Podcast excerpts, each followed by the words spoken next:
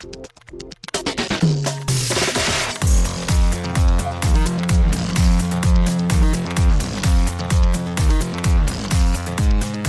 and welcome to Too Fast, Too Forever. There's all kinds of family. We chose this one. This is episode 200 Fast, 200 Forever. F9 Director's Cut, fifth gear. I'm Joey Lewandowski. I'm Joe too, and this episode's brought to you by Jacob Long Esquire, criminal and traffic law attorney. Having defended thousands of cases, the law office of Jacob Long brings extensive experience, professionalism, and vigor to each and every case. Shout out to Jacob Long. Well, shout out to Jacob Long and welcome to Too Fast, Too Forever, episode 200. Unlike episode 100, we didn't have a uh, special thing planned, but we do have super fan Heather Antos joining us to talk about her favorite like film moniker. franchise. I like that moniker a lot. She loves these movies more than life itself. she is thrilled to talk about these movies. She liked it when we saw her, when we saw it with her. So Yeah. you know, we'll we'll find out. We will find out how this goes. But Joe, before we talk to Heather, actually, before we even talk about this, we are going to do the because now available on digital is Yes. the F9 director's cut with seven minutes of more stuff. Yep. We're not going to bore Heather with all that because I'm sure she's going to maybe notice some stuff, but also she hasn't seen this movie five times in the last two months. Yeah. So we're going to talk about that in the top half. I think right before the the minute we'll do like Cool. on the streets and do that.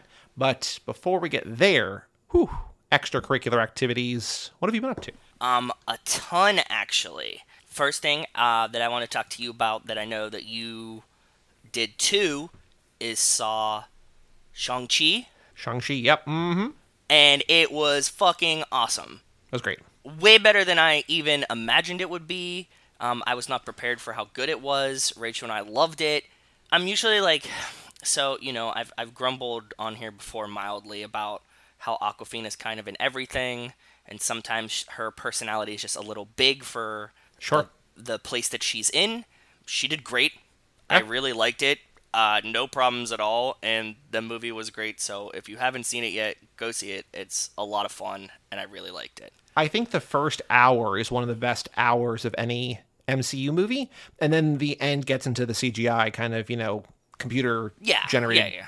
Nonsense that they all kind of get into, which I don't mind, but like when the first hour is kind of as grounded and as good as it is, I'm just like, kind of give me more of that. You know what I mean? But uh, it yeah. needed to get there but uh, yeah, Yeah. just like for like the story and the progression of the stories i'm sure but yeah i'm glad that you liked it too because i know that you were you haven't been as riding high as Well, because mostly because this is like sort of standalone in a way that feels Yeah. like good that it's standalone. Like I've been complaining that things that there isn't really a, a mission or purpose, but this is just like we have a story to tell here. We're going to tell this story as Yep. opposed to like we have Black Widow because we're going to do Black Widow and we should have done Black Widow four or five years ago, but now we're doing it now, so enjoy it or whatever, right? Yeah, i agree cool glad you like that what Yeah. else have i been up to we had like a pretty chill weekend it was uh, labor day weekend um, Mm-hmm. rachel made a homemade lasagna homemade noodles homemade sauce Ooh, from tomatoes cool. in the garden Okay. Incredible it was so fucking good Awesome. Um, yeah Does she do a meat lasagna or a cheese lasagna? meat and cheese. Okay. Meat, yeah. Um, very very good. So we've been eating that. Another movie that we watched that is very appropriate for today is we watched Vacation Friends on Hulu. I did not see that. I've been meaning to. Uh, that is with John Cena. Is that right? It's with John Cena and Lil Rel. It's a blast in the sense that like it's just a dumb comedy.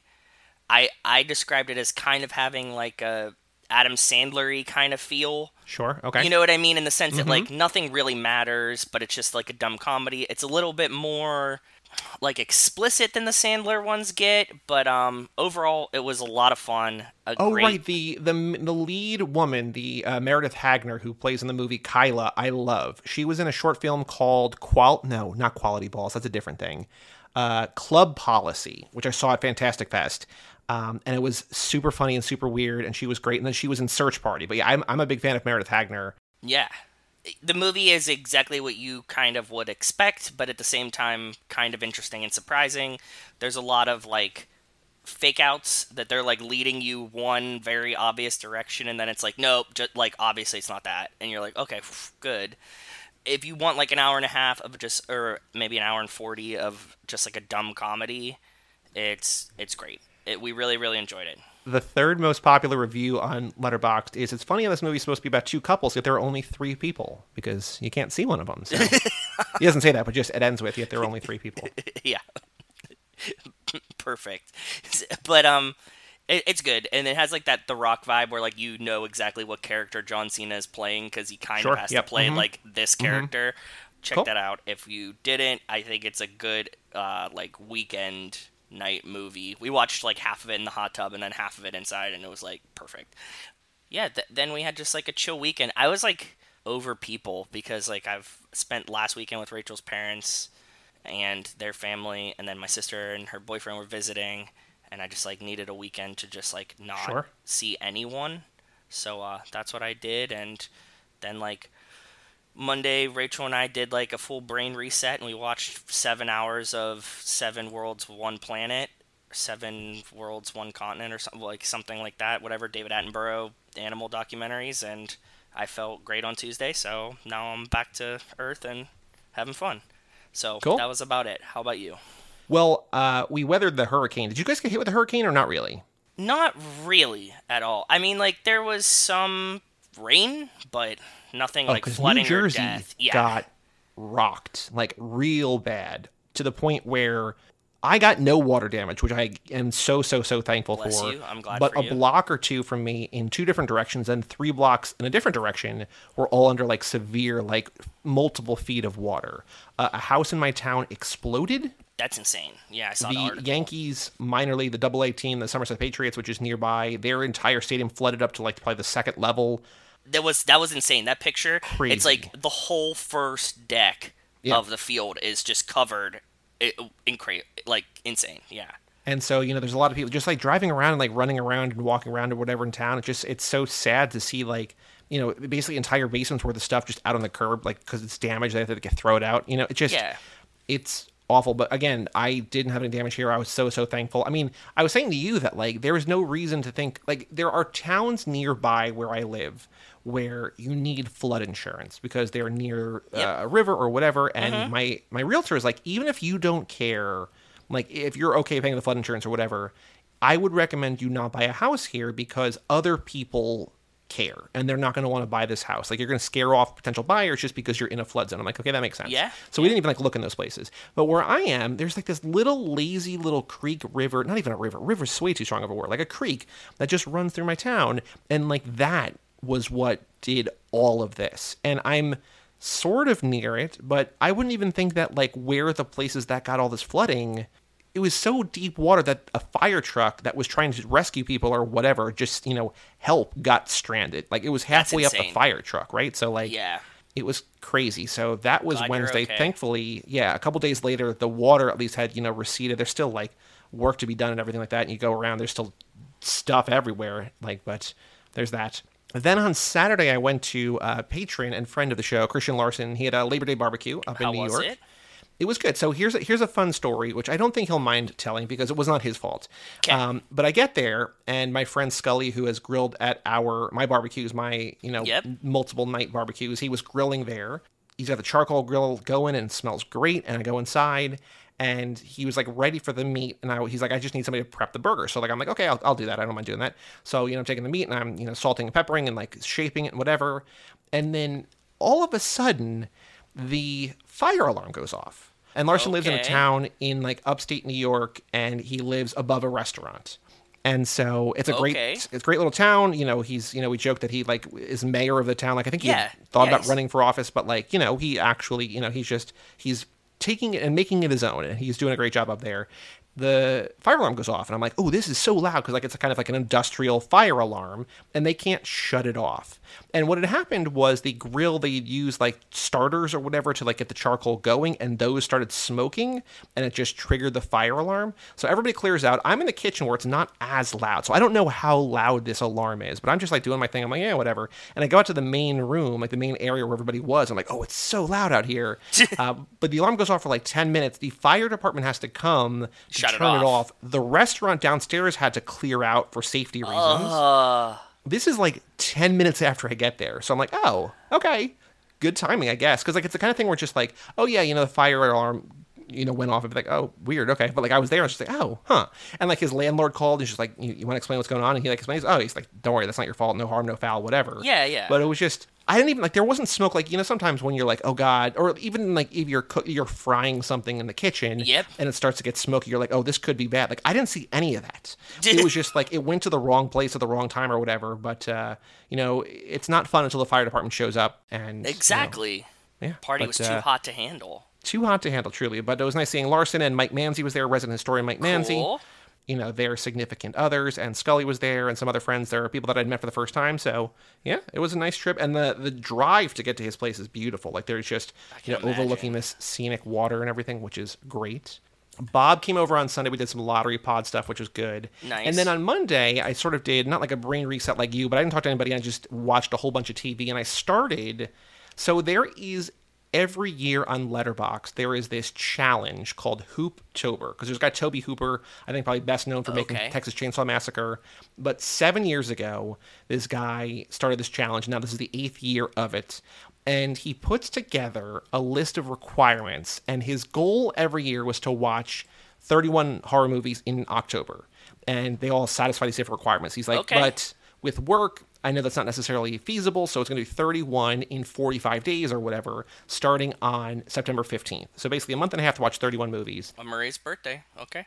Shout out Maria. Yeah, shout out Marie. But I had already uh, wanted to start watching some of these, and I was going to watch some of them this um, past what weekend were or whatever. doing? You were doing f- like ah fuck. What were they? Nightmare. Friday the 13th. Yeah, Friday yeah, the Thirteenth. No, night, yeah, no, Nightmare. and I had put together a list of other things that I wanted to see and whatever. And so I was like, I'm just going to go above and beyond. I don't think I'm going to finish this, but I have a list of 56, which is too many. But I started, I've watched one so far. I'm going to watch another one tonight. But here are the rules Please tell me, because I'm I'm curious. Because we we love scary movies in October. I'm definitely down. Does is it like a list or is it just have to fit these requirements? Like No, you make can pick whatever list? movies you want. They have to be new. They have to be movies that are new to you. But like, if there's one thing that satisfies like five or six of these things, that's fine. So Okay, cool. you have to watch movies from six countries. Okay. which I have like seven or eight on here. Eight decades, which I think I have like nine, maybe. Two folk horror movies, which is it's something What that's does that mean? ex- it's it's hard to describe, and that's one of the things that like I had to look up and I had to find a list on Letterboxd. But it's like kind of like woodsy, like Midsummer, Blair Witch, The Witch, like stuff like that, like kind of either New Englandy sort of thing, or like witches stuff, or just kind of the occult, Okay. that kind of thing. So two of those. Uh, four films from 1981 because it's 40 years ago. Two films from your birth year. Two haunted house films. Uh, the worst part two that you haven't seen and can access. So I found Birdemic 2. I can watch Birdemic 2, which is uh, apparently atrocious because the first one was real bad. So Okay, that's on cool. here. Uh, one film set in the woods. Uh, one kaiju or Kong film, so you know, like a giant creature. Yeah. Two Hammer films, so the the studio Hammer. Three films, the person of color as director or lead. Okay. And then three Asian horror films in addition to the one above, and then one Tobe Hooper film because there must always be a Tobe Hooper film. So I have 56 on here that I'm very excited. And so like what's cool is like you know you can add tags and whatever. And, like the Letterboxd community is a bunch of just film nerds and whatever. And so people are going around there liking things and whatever. But I got two comments on this list already. Oh. One of which said.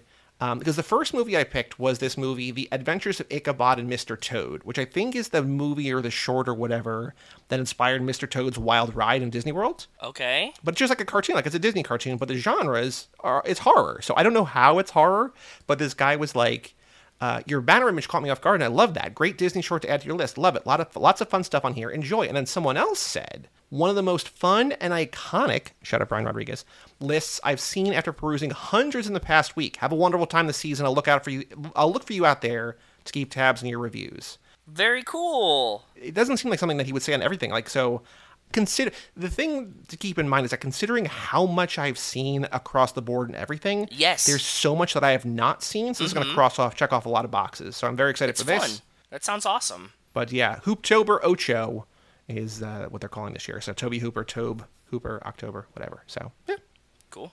And there was something else. Oh, the only other thing. Um, it's not something really I did, but I I think I've talked on here about you know lawn care, which is you know every Yes, homeowner's favorite and least favorite thing in the I world. hate lawns so much, but go ahead. And so I have a company that like sprays for weeds, like they come out like six times a year or whatever, and like they do like lawn treatments or whatever.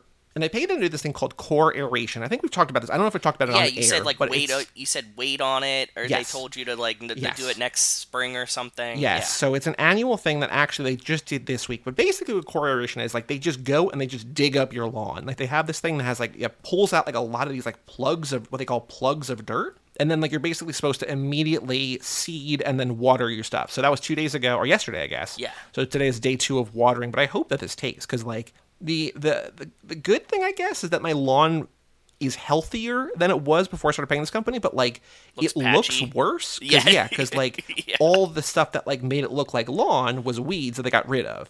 So Okay. hopefully this will fill it in with like actual good real grass. that's cool. So two or three times a day I'm going outside and I'm like water I'm just you know I have sprinklers on or whatever so I'll turn those on for 15 20 minutes at a time like two or three times a day and just do that thing but like man like my lawn looks bad right it just You looks like patchy beard of lawn.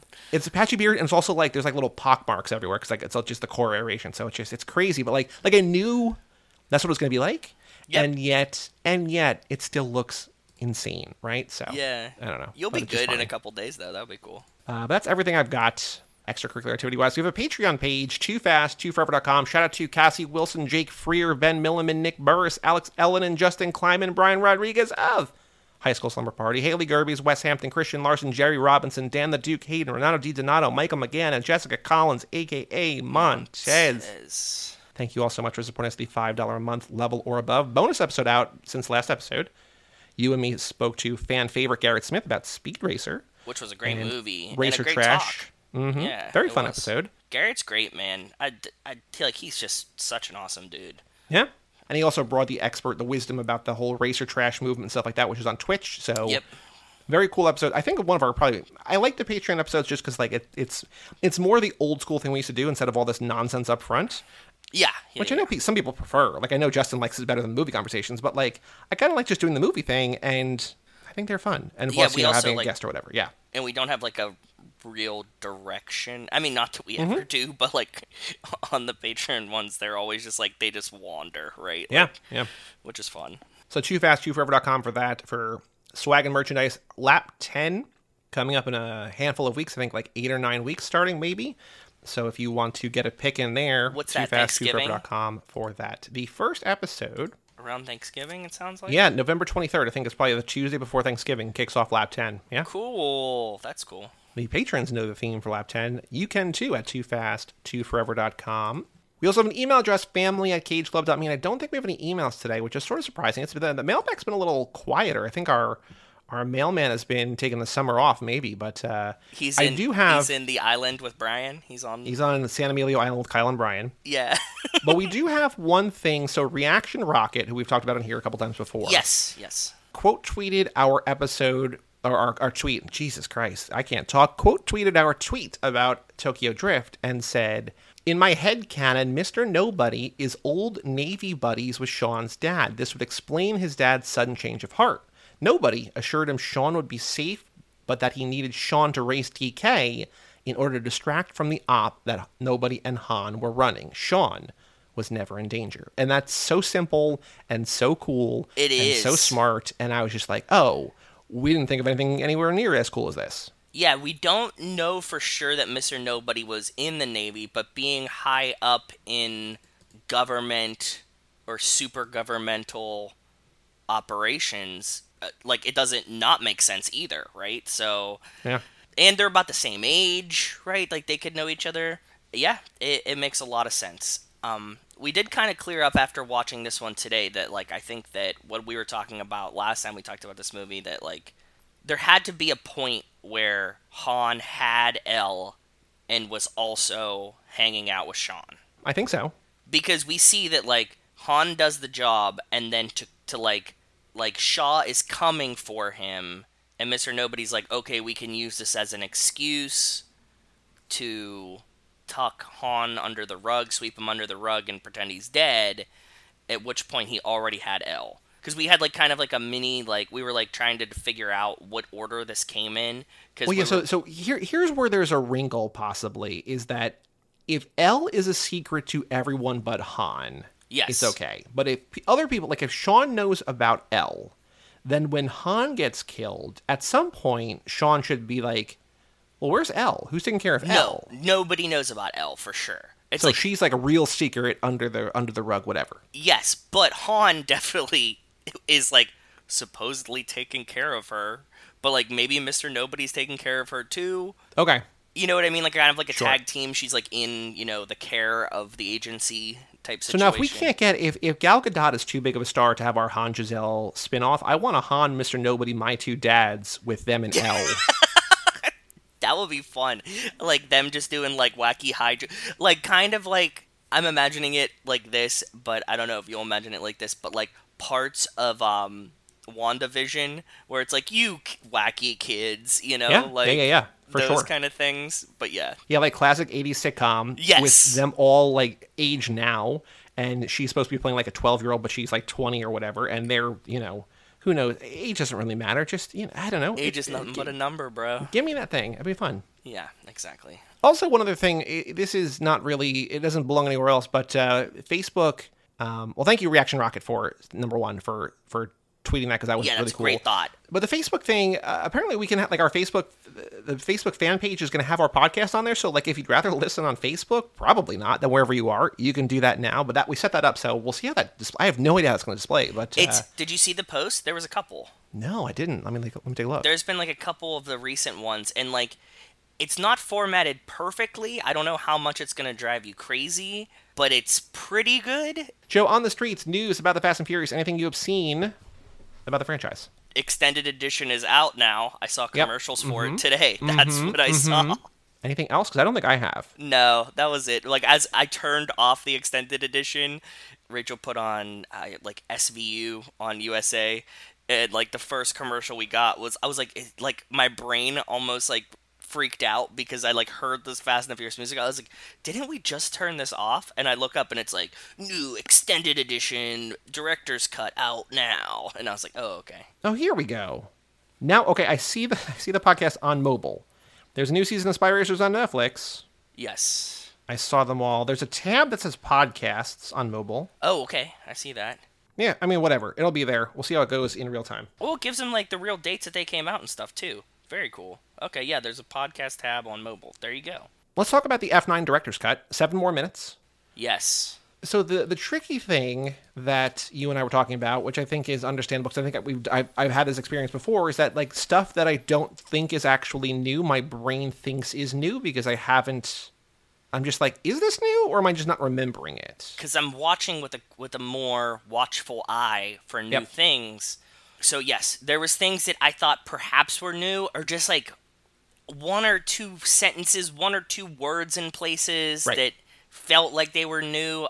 I can't confirm or deny if they are. Some one of them we both thought. So Yes. The first official news scene. uh, Do you have? Did you write things down? Like, do you have Yes. notes on all of them? Okay. So I if- mean, if as much as I as much as I saw that was new, and I knew was new or thought was new. So if I skip one, call it out, we'll go back to it. Okay. But the first one that I have is the, the the conversation that we talked about last time, where Dom calls Mia. Well, I think that there's one before that, Oh, what is it? and I'm not sure that in the very first opening scene, that's the flashback. Mm-hmm. In this version, I don't know if it was in the original version. They talk about an oil slick on the turn.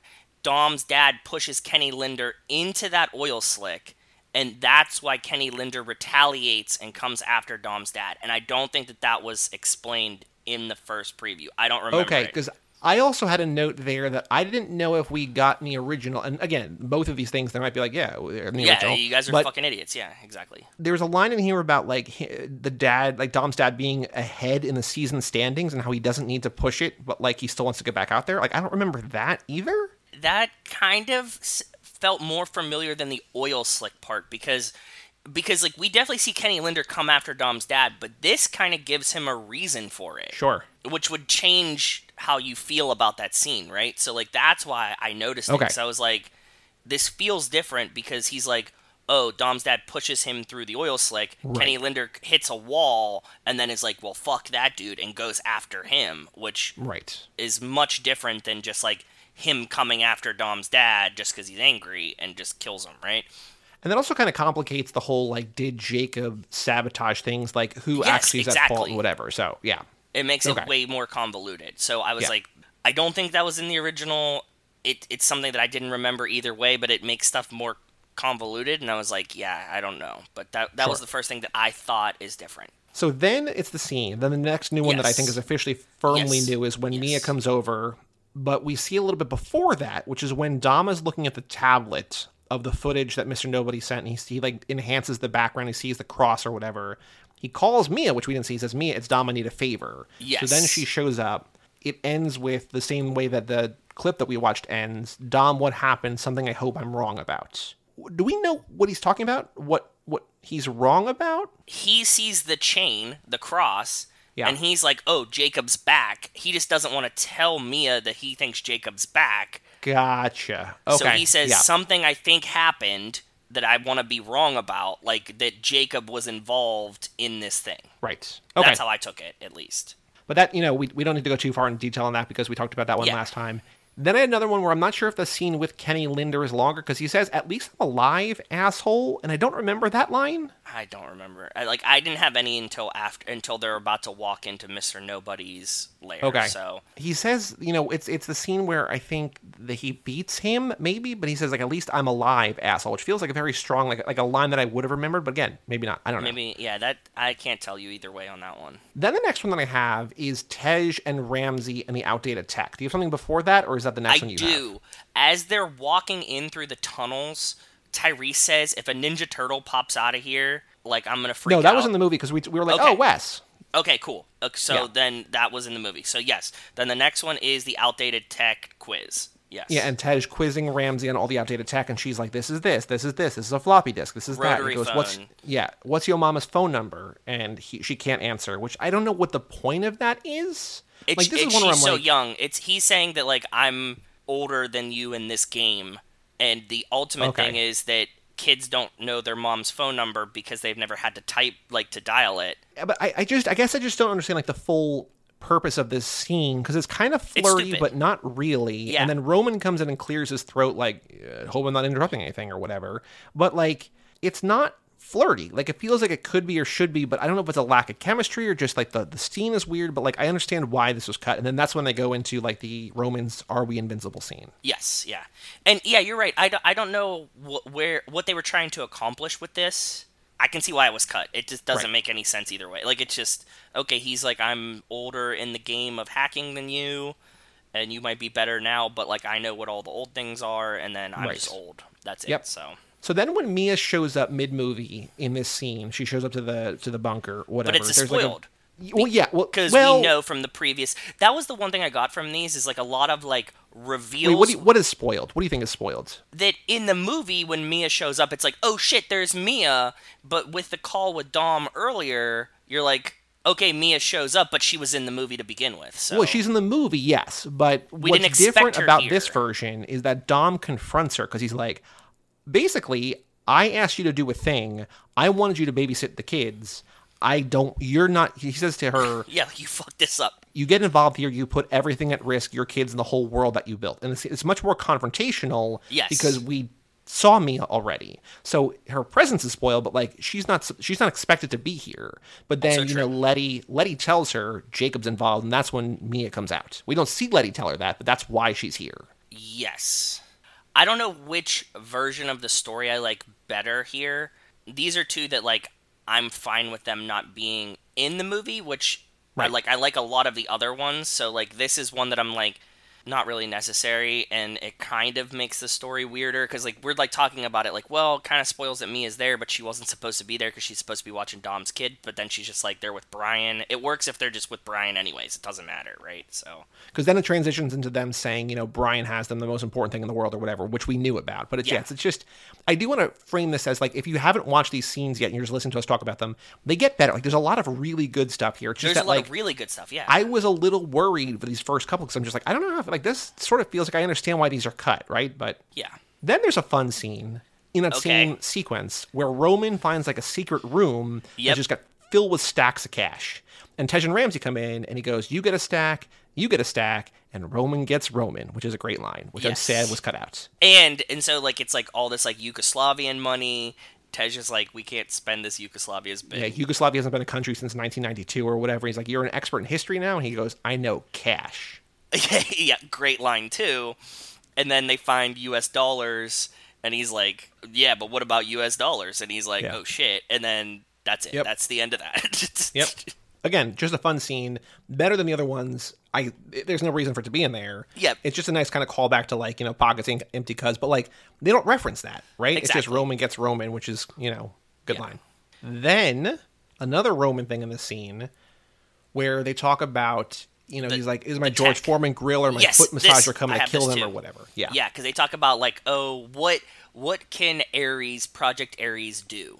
And there's like more things that Ramsey's explaining. She's like, it can like take over your refrigerator and take over something else. And he's like, my refrigerator can kill me. What about my George Foreman?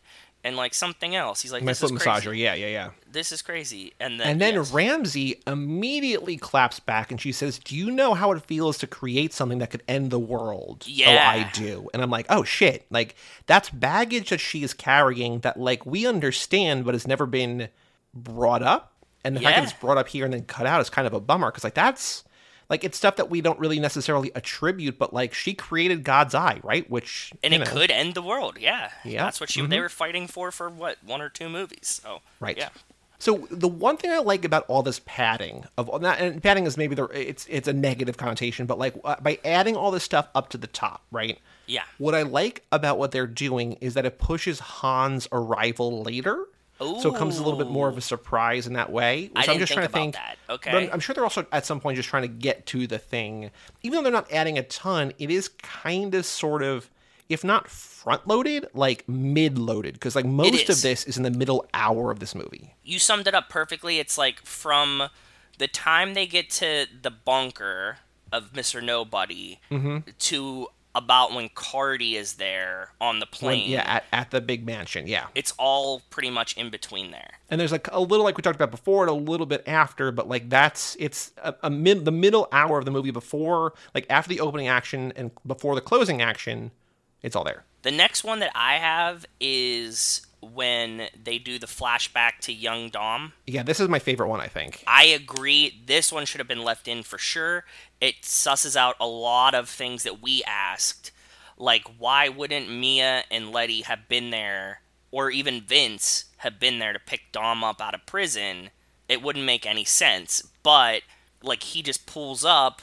and letty goes you had another eight months and he just goes good behavior it's like yeah it's pretty cool Yeah, and Mia goes, Dom, we would have picked you up. And he's like, don't worry about it. he just says i'm here now yeah Yeah, and that p- totally fixes a lot. Like, I guess you don't really need it, but at the same time, like, it was more, it was better for me. I agree. I like that part a lot. And then there's it's like also some, cool to see like how excited like vince and jesse are to see him right like yes, they're just like yeah yes. And then he kind of has like I think what is a longer conversation yes with Jacob for sure yeah because Jacob's like I like you want to race me, but I did all this mod these Yeah, mods. you don't want to race me in Buddy's old Charger. It won't even be close. My Mustang with all the mods I put in. And he goes, "Car don't make the driver. Here's how this goes." And then he tells like the the le- losing you're out, right? Yeah, yeah, yeah. yeah. So that was a cool one. Dom confronts Jake, which I don't think this is in the theatrical cut. He says, "Tell me why you killed Dad." I I can't remember, but I thought the same thing too. I think that's new, and I'm like, "Whoa!" And Jacob doesn't answer. Yeah, I don't think we actually get that until they're in the bunker and John Cena and he's like Dad didn't Right. want you to know. But yeah, I yeah, I don't know. Then there's, I think, a longer scene between Dom and Buddy, Michael Rooker. It seemed like it might have been longer, but I couldn't be sure. because there's two lines in here that I don't remember. Doesn't mean that they're not in the theatrical cut, but Buddy says this isn't going to stop till one of you is in the ground, which might now that I'm saying it might sound familiar. But then you got to make peace with the past if you want hope for the future. And I don't remember. That like, sounds new. Yeah. yeah. So the it, again, same kind of thing. Like make amends with Jacob. You know, you kicked him out. The worst thing you do to try to is take away his family. Blah blah blah. All that different stuff. Then there's one that is very very clearly new, It's which awesome. is Letty and Mia going to Han's old shop in Tokyo, which I was just like, oh wow, okay, Yes, this was mind blowing. So the first place they go before they do the noodle shop thing yeah, yeah, They go to Han's old garage and they're just like walking around. They're like, this place has been picked over a thousand times. The movie makes it seem like they went to Japan and just like, well, we're hungry. We should we should just eat. Like here's like they're actually Just stopping to eat. Yeah, yeah. Yeah. They're, they're, like, they're like, no, they started and then they're like, oh, they're, we're, they're kind of at a dead end, so they get noodles. But like the first place they go is Han's old garage. And that was Yeah. a really cool scene. They like dig through his office, kind of. And there was something very cool in the scene. I don't know if you caught it or not. Well, they're trying to make sense of where Han ended up, right? And Yeah. Letty or Mia says police records make it sound like he was running around with a bunch of small time crooks. Like, why would he do this? He's a millionaire, whatever. And Letty says, "Don't mock it. That's how we started. Maybe Han was looking for a change of scenery after Giselle died. People mourn in different ways." Yes. And then they explain the whole the whole thing that we don't get till later. Right. Mia and Letty connect that Yes. Han and Giselle own like oh Mr. Nobody whatever whatever like this is all the records are like covered with Mossad stuff. He had to have met Mr. Nobody from Giselle. Right. Now this makes sense, which I like. That was cool clarity, but What's also interesting about the director's cut is that it's explaining things like this that we would put together as more intense super fans or whatever. yes, yeah. And it's also giving things that like would go over people's heads, which we'll talk about later in a scene with Jacob, which I'm just like, but this just feels like because Giselle, she's former Mossad, Mr. Nobody's a spy. They could have run in the same circles. There's Mossad clearance all over. And he even says it later. He Yes, says like, exactly. yeah, so it's just redundancy. So I get why it's cut, but at the same time, like this was a cool scene, and like maybe cut the part of Han and Mister Nobody Yeah. talking first. Like I don't know. But what I what I thought was very funny was Did you catch it? Lee. I think Mia, one of maybe Letty says, "Leave it to Mister Nobody to confuse everyone," which I just think is a great line because, like, yeah, like we're so confused by him, right? But what what's what did I miss? What's the what's the cool Oh, thing? so Mia goes, okay, let me let Roman and Tej know what we just found out. And when she picks up her cell phone, Roman has saved his mouth in her phone. Just Oh, that's very cool. Very Yeah. very cool. Okay. so she just calls and it says like m- like dialing mouth and like that's it i thought that was pretty funny because then we go right to Germany, which is when it, we cut to Roman and Tej, and so like that's where this Yeah, fits yeah. in in the scene, which is nice. yes And then we go back to Tokyo, and then this is what the movie is the introduction to Tokyo, and is their noodle scene. But this is an extended scene. What I really liked about this, and this is like peering into Letty's character too. Mia's uh, Mia says to her, "How are you? How are you doing? Change of pace, huh?" And she says, "Just as I was remembering who I was, everything changed. It slowed down. There's peace for me in the chaos. It's like I, i, need think to that existed though i think peace for me in the chaos was still in the movie i think that there's other lines before and after but when i heard that one i was like oh that sounded so familiar i was like are these other ones it that's Well, because I think this ties in, and I'm I might be thinking this is new, but this is reminding me of like Brian. You know, Mia complained that Brian likes the bullets, right? Like that's this. Yeah. But it's the same thing with with Letty, and I we might have again I, this is something, but it feels like this is a longer like because Letty's like just as I'm getting my memory back and I'm remembering who This I part am, sounds new, and yeah. I'm you know basically I need to be on the go. Dom is basically like, hey, we're gonna go into hiding. We're not gonna do any more action. She's like, that's not who I am. That's you know I got ride or die or whatever, right? So Yep. and then that's when they see the flag and go from there. But yeah, I mean it's nice because I think that's a lot. I, I I just like that there's more Mia and Letty together in Tokyo. Like it, it's cool that they're there's more time there. that first scene shouldn't have been cut. The there's like little dialogue pieces that I'm like, we said this when we were talking in chat. Like when the movie was two hours and fifteen minutes long, Yeah, you save seven minutes of cutting dialogue. Like some of them, I get like okay, maybe the Mia and Dom scene kind of, but like there's some stuff that I'm like, just why? Why? Like Yeah, why, why'd you need to trim seven minutes off of two fifteen? It doesn't fucking matter at that point. and I think I think you could realistically like half of this maybe. But I guess okay, so you also have to think about right. Like these are the seven minutes that Justin Lin's like I wanted in. But there's probably another seven or ten or fifteen or twenty or whatever that like is close like that we would love. Yes. That that aren't in there either. So like the you know, like probably a- Vince's mom scene right. That just didn't exist until we were like, what Yeah. the fuck is this? Yeah, exactly. Then I think The next one is Cardi. no. Before that, What? I think when there's, it, I, again, it, it might not be, but it feels like there's more like a longer, lingering shot of the jewelry store that Queenie robs. No, that felt about the same length to Okay. me. Does she say in the theatrical cut, "Dom, don't get yourself killed, okay? You're my favorite American," or is that Yes, she does. She Okay. does. So then the party is new, and this is where we see Cardi before Cardi surprises, right? which so she fixes says, what she says in Yes. the plane. Yes. So much better. I was like, we like Rachel and I looked at each other. well, not the plane like, in the truck, right? In the back of the truck. The truck. That's what I meant. Yeah. Yeah. yeah, In the back of the truck. When whenever I saw that, I was like, "Fuck yes!" Like now that part makes sense. Kind of didn't in the movie. Like you could assume what happened, but like Cardi passes Dom at the party, and he knows that she's there. Like She says, Dominic Toretto, tell me, why is the best fruit always forbidden? And he goes, You should know, which, okay. And then she just laughs. So, okay. Yeah, yeah, but- because in the movie, in the theatrical, she's like, You saw me in that white dress? And Yes. Like, we didn't, though. like every girl was in a white dress, so like he could have seen her in the white dress, but we didn't. Yeah. So yeah. I think that like the the Otto Dom conversation has a couple more lines in it. It felt like to me. Does it? I don't know. I didn't write any notes there. It yeah, might be. It felt like it had a couple more lines in it. I'm not, I'm not sure though. It was It's another scene where one like Otto things. is offering Dom whatever he wants, right? You want to have sex with these women or yeah. whatever, just like there was say like the one word. So before that's that, Okay. maybe one after that. I, it was just like yeah, Uh, but the like, I guess there's one more thing after this. But like, this is the last, like, I think, really, really big one. Go ahead. Yep. where they go inside, and this is the confrontation where Dom's about to draw on, or, or Jacob draws on Dom, and they, they tussle or whatever, and then he gets arrested, whatever. Yeah. But Jacob says, and this I think is where they cut it because it's like nobody's gonna remember who these people are. Yep. What I do you think happened, Dom? Of, of course, I would. If you didn't, I would be very worried. what do you think happened, Dom? Every time he took somebody down, their territory just stayed crime free.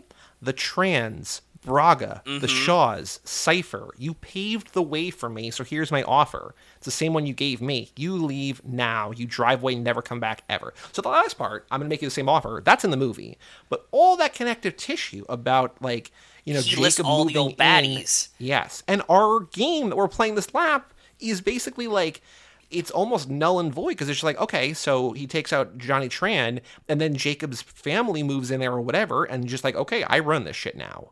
And like it's much more nefarious and cool. And nope, just gone from the movie. Yeah, I agree. But it's it is cool that Jacob establishes that he was right behind Dom.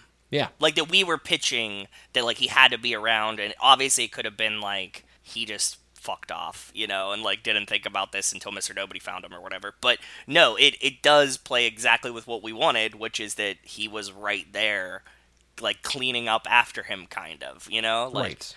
And there's a cool. line early in the movie, this is the theatrical version too, that I was going to talk about when we have Heather join later, but let's talk about it now. But Jacob says to Cipher, Cipher's like, I should have just hired you instead of trying to get your brother, blah, blah, blah, blah, blah. Yeah. And he says, I don't work for the competition. And like, I think we've probably talked about that, but we haven't really talked about Jacob's organization, whatever it is, because he doesn't, he doesn't work for Mr. Nobody anymore. Yeah. Uh, being competition to Cipher. And I wonder if whatever that organization is, if they're going to be some kind of big bad or whatever. Because we now ostensibly you're right? Yeah. have Cipher's group. We have Jacob's now former group. And we Mm-hmm. just funded by. Otto. That's just Yes. funded by Otto, and we don't really know who the group is. Like we know, like there's No, like, not the, at all. the guy with like the the teeth, but that was seems like that was Otto's boy, not Yes, Jacob's correct. boy. I think so.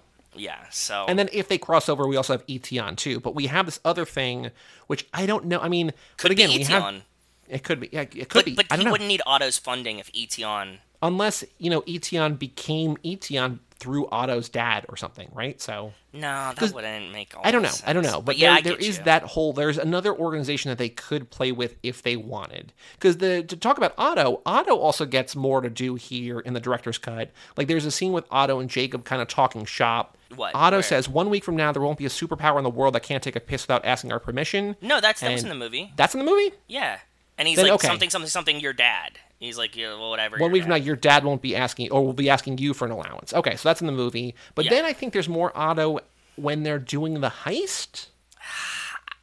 would do, uh, I I couldn't. The only thing that looked different to me is them pushing the fucking Ocean's Eleven cart into the basement. I think that's in the movie, though. I, I Yeah, I that being in the couldn't movie. tell. But there's like, I, again, I considering I've seen this five times now. Yeah. who knows? But uh, it felt like Otto, like in the St. Giles Cathedral, and then Ramsey tailing Otto. Like I think that's that probably is in the movie, could be in the movie, but also it, like it is a lot of it is feels like there's maybe more of it a or not. I- I little don't bit know. longer. I don't know.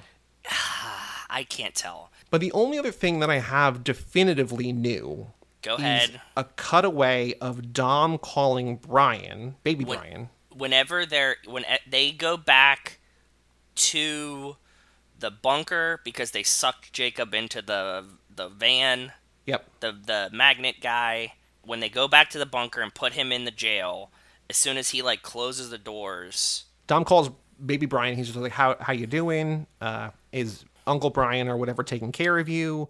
You know, if you, This I'll be home wild, the before you know You before can you can count count to to a thousand. If you if you count to a thousand before I'm home, you know, Brian can give you another sweet after dinner or whatever. Right? and he's like, "You know, I don't break promises." I'm like, "Dom, you're totally about to break this promise."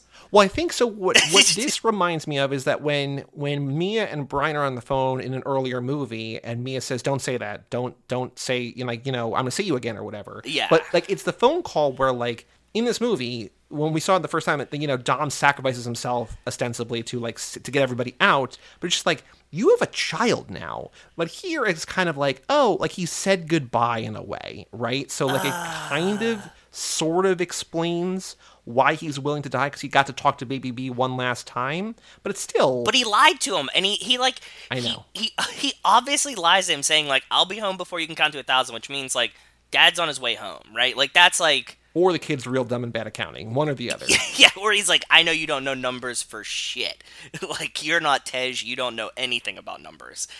Like yeah, like it's either that, but like, and then he goes on to be like, "I promise, you know, I don't break promises," and I'm like, "Bro, we got like an hour of this movie left. There's no Right. way he's not counting to a thousand. Like if he was like, okay, one, two, you're like you're fucked. Like that's Yeah, it. It's yeah. over. And then like the like the reciprocal is like you get a two treats before dinner. Like okay, cool. I Like, I want guess an alternate cool. cut of this movie where Baby Brian is like a Twitch streamer and like he's in the corner of the screen talking and he's just counting while there's the action on the screen. Yes, And he's just like 64, 65, yeah, exactly. and then he finally gets home. And I think that's all the new stuff. Is there anything else that I did not cover? Anything else that you found that we did not talk about? No, I I think that our list matched up pretty pretty good. Um, you might have had a couple more than me, and I might have had a couple that were wrong. But again, they might not even be right. You know what I mean? I don't know. Yeah, me neither. But I we hit all the big ones for sure. At least what I noticed. And then like after that, it was just like the same action sequences. So like I, I'm I'm unsure. So Because I told you before, as you started watching, you're like, "Is this?" I'm like, "I don't know." Like I thought the same kind of thing, but I'm like, in my estimation, you were like, "Whoa!" I think there's somewhere between like 10 and like 18 ish newer extended scenes. I think so. I think that's I about don't right. like it. It depends. It's safe bet is in the middle, something like 15 ish, but some of those, you know, might have been 13, 15 in that like sort of thing. But like, uh, there's a bunch of new stuff here. I think there's a couple really cool ones. You know, at Han's garage. Yep. Jacob referencing like Johnny Tran and stuff like that. Yep, for the sure. Flashback. Those are all really cool. Some other stuff I can see. Why I can see why all this got cut, but I'm just glad that we have it here that we can incorporate because now this is just the version of the movie that we watch, right? So Would you have preferred this as the first version we watched? No, because I liked I liked that there was like I'm not bored with this movie, but I like that there was a new reason to watch the movie. Not not even for that sake. I'm saying, is this a better version of the movie than the theatrical version?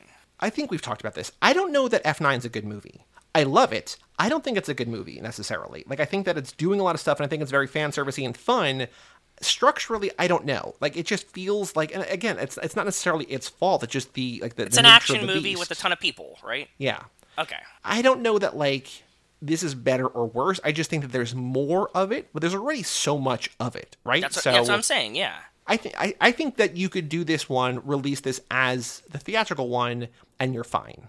I think that where I'm at right now, after just watching it and watching Fast Nine so many times up until now, I like this version better. Yeah. As of right now, I only like it better because it came after the theatrical version. I think if this was the theatrical version, I would have been let down that there wasn't as many like cool reveals because it kind of like spoiled some of those. Like you you don't get But it only exci- spoils them because it, it just reveals them earlier. Like it's not really a spoiler Yeah. as much as just like doing it earlier. And I think I think it's fine. And again, I think I do genuinely think that the more time you add, the biggest spoiler of all is that Han's in the trailer, Jacob's in the trailer, right? So like That's true. But I mean, like, you get, like, a- just a glimpse of Cardi, and you're not excited that she's in the back of the truck and broke Dom out because she was there. But like the truck scene is messy in the theatrical version because you're like, Why is she talking about the white dress? Why is she talking about the white dress? Is that Cardi B? Like, you know, Yeah, if, you yeah, don't know yeah, her, it's just like, wait, who? Where are we? Who is this? Like, Yeah, because it also just ju- it doesn't fix any of the things that like like No, of Dom is in the stuff. Yeah, water. me, uh, Letty jumps down, and then Dom wakes up. yeah, yeah, Or like Dom gets arrested in the in the embassy, and then he's in the back of the truck with Cardi. right, correct. None of these things get like sussed out. So Like, I wouldn't want to watch a four-hour F9 every lap or five times in like ten weeks or whatever. But like, if there's like a four-hour version of any of these movies, like I'd I'd want to watch it because like if it tells a connective, like even if it's stuff like we don't need, like people understand, it, like no, give it give it to me. You know what I mean? Like yeah, yeah, yeah. because there is stuff here again like i was saying that there's the seven minutes here but there's probably another seven minutes or 15 or 20 or half an hour an hour or whatever where they're like we really can't do this like this isn't even up to whatever so i don't know i, I don't i don't mind this i like this this year I don't I don't feel the same way that you do. I see where you're coming from about the like spoiling things earlier, but I think it's I think it's fine. I think it's okay. Okay, it works for me. Like I, I like I said, I I'm glad that we got this, and I Yeah. I enjoyed watching it, and I'm glad that we're gonna watch this version. That's Yeah. that's good mm-hmm. for me. I think that overall it is better, especially with like us watching it again and again. But I think the theatrical version was the better version to release as the theatrical version. Yeah. And the good news is that we won't have to watch this movie again for eight more weeks. So oh, instead of like the three weeks, eight eight whole weeks in between. So you know. Two months. I mean, it'll feel like a, a lifetime. because we've got seven, eight, nine. The next time we're going to watch it is in lap order with a guest, a new guest. So, Cool. yeah. All right, the final thing to do before we take a break is to talk about the Too Fast, Too Furious minute, minute 26. And this is a title I will change because I spitballed a lot of questions. We'll go to the questions at the end. Yeah, I But saw. depending on which question we pick, because I don't want to do six questions, but I'm just like, I don't know if any of these are good. I like a couple of them. Go ahead. Title right now, which is the answer to one of the questions, is I'll ride with you, cowboy. I like that title though. convertible. It might loosen your moose. No, that's cool. That's too much chrome for me, anyways. Hey, where y'all confiscate these rims from, man? Check in with us after your meeting. You think you're gonna have any problems with these two knuckleheads? I can handle them. If they give you any trouble at all, you let me know. Thanks, Markham. I'll ride with you, cowboy. Why she gotta ride with you? You get the convertible. Let's go. Turn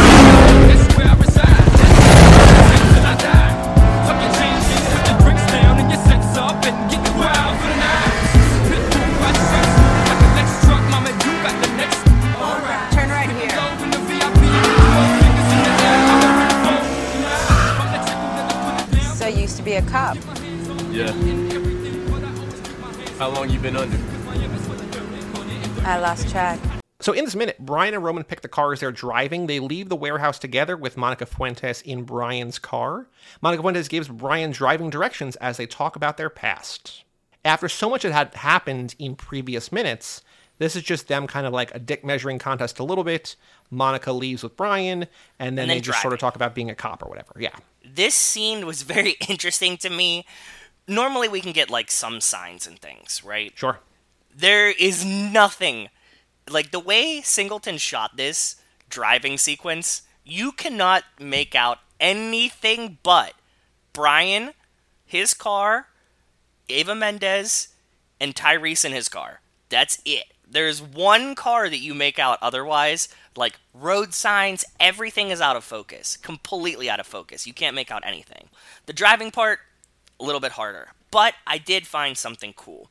Okay. something that I was trying to get the past two scenes, but I couldn't figure out a way to do it.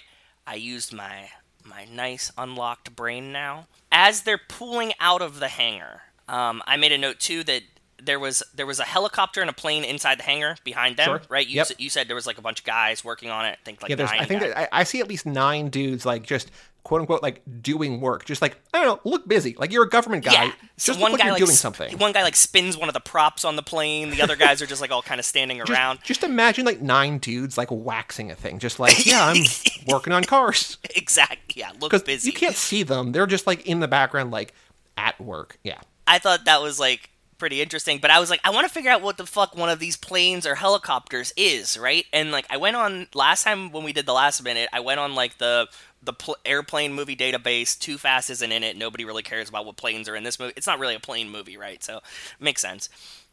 But this time, check this out. As they're pulling out of the hangar, I Sure. caught the tail Cool. number on the plane. So I found on FlightAware, Landed over nine years ago.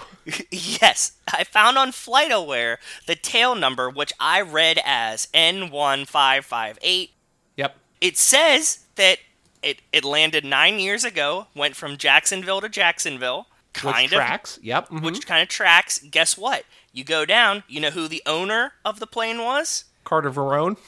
no, United States Customs Service. Oh, so that actually was like a plane. It was a plane. It was a customs plane. On the other one in the background, you I think it says United States Customs Service on the top of it. So I'm assuming customs had a couple, which I now presume to be th- at least three of these planes. I couldn't find the other one, but okay. So I looked up the plane. Then from that, because it says the aircraft type is a C-12, the Beechcraft C-12 Huron is a government plane based on like a plane that Beechcraft makes. Cool, It's like the cool, cool, military design of it.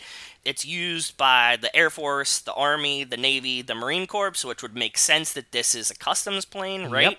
I think that I solved the issue of what plane it was, and I got the tail number, and I think that we can put a stamp on that. And I'm very proud of the back research that I got to to get the plane in the thing. So I think that's one. I think I would assume that they're all the same model of plane, right? They all kind of look or similar, same. yeah, for sure, yeah. Wait, was it something I talked to with you or somewhere else that like I, I again like it, I'm only bringing this up because it sounds insane, but I also could What? believe it that there are like seven types of helicopters and that's it. Like there's like a crazy low number of helicopters. Did was we that talk on about here? it? We might have talked about that when we were talking about the tail number in the minute of the first Fast and the Furious. When we were like, "There's really not that many helicopters" or something, we were like, "What?" like, Like that can't be true, but also like I rem- it's like in my head because I'm like that like it's not something that like I I, I heard that somewhere. I'm just like eh. No, that there's no way, but like also maybe because I don't know. yeah, I think that we were like, "There's a lot less helicopters than we thought there was." Right.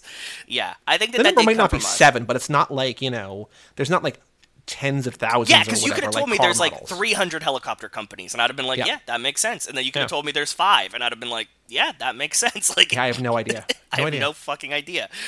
Anyway, next time I'm gonna try to get the helicopter. When I watch these minutes, because I watch them before you, and like sometimes I warn you, sometimes I didn't today, but I'm just like, in every minute, or not every minute, but a lot of minutes, I'm like, either you're gonna have a field day or you're gonna have nothing, and like it's hard to tell because it's just like there's things there. There but like you were is. saying, like they're driving, they're on surface streets. Like I know that you'd want to find that, but like you said, there's no markers. There's You no and signs. Shit around. It's just like it's all there. Like you have the pieces, but you're too zoomed in, and not through any fault of your own. It's just like nobody ever wanted to watch this movie. Like, oh, where are they geographically in Miami? Because nobody gives Yeah. a shit. Maybe for the ne- in the next minute you find a sign, you can like backtrack and see if you can find That's what I do too. sometimes. Yeah. Yeah, and, and and I know where Carter Verone's house is. So like, we're gonna get there. I know where. Are we gonna Airbnb it? I don't. I think we might be able to. Probably like ten grand a night or something. Like something crazy, right? Yeah, it's it's like a famous Miami house too. So I mean, we'll get there. Like I like I like I said, I use the fucking Right. the map like the maps like the movie maps to go and there's just like nothing here and there's no road signs like usually even if like they don't have it and they tell you where you're going i can get the like a any type of sign can help me put where i think it is but Right. Yes. if i can't see anything i can't see anything they're just in miami driving down the street so Exactly. What are you gonna do? Uh, speaking of Miami, I want to say there's two things in here about Monica Fuentes that I love. Number one, I, I mean, I've, I've noticed this when watching the movie, but like the way she rides with her with her foot on the seat, just like so cat. Like we know that she's not going to be thrown by the stair and drive, which is probably next minute, maybe, or if if not next minute, the minute after. Like it's it's very really close soon. it's very soon yeah But the way that she's just like sitting there, like she's just so calm and casual.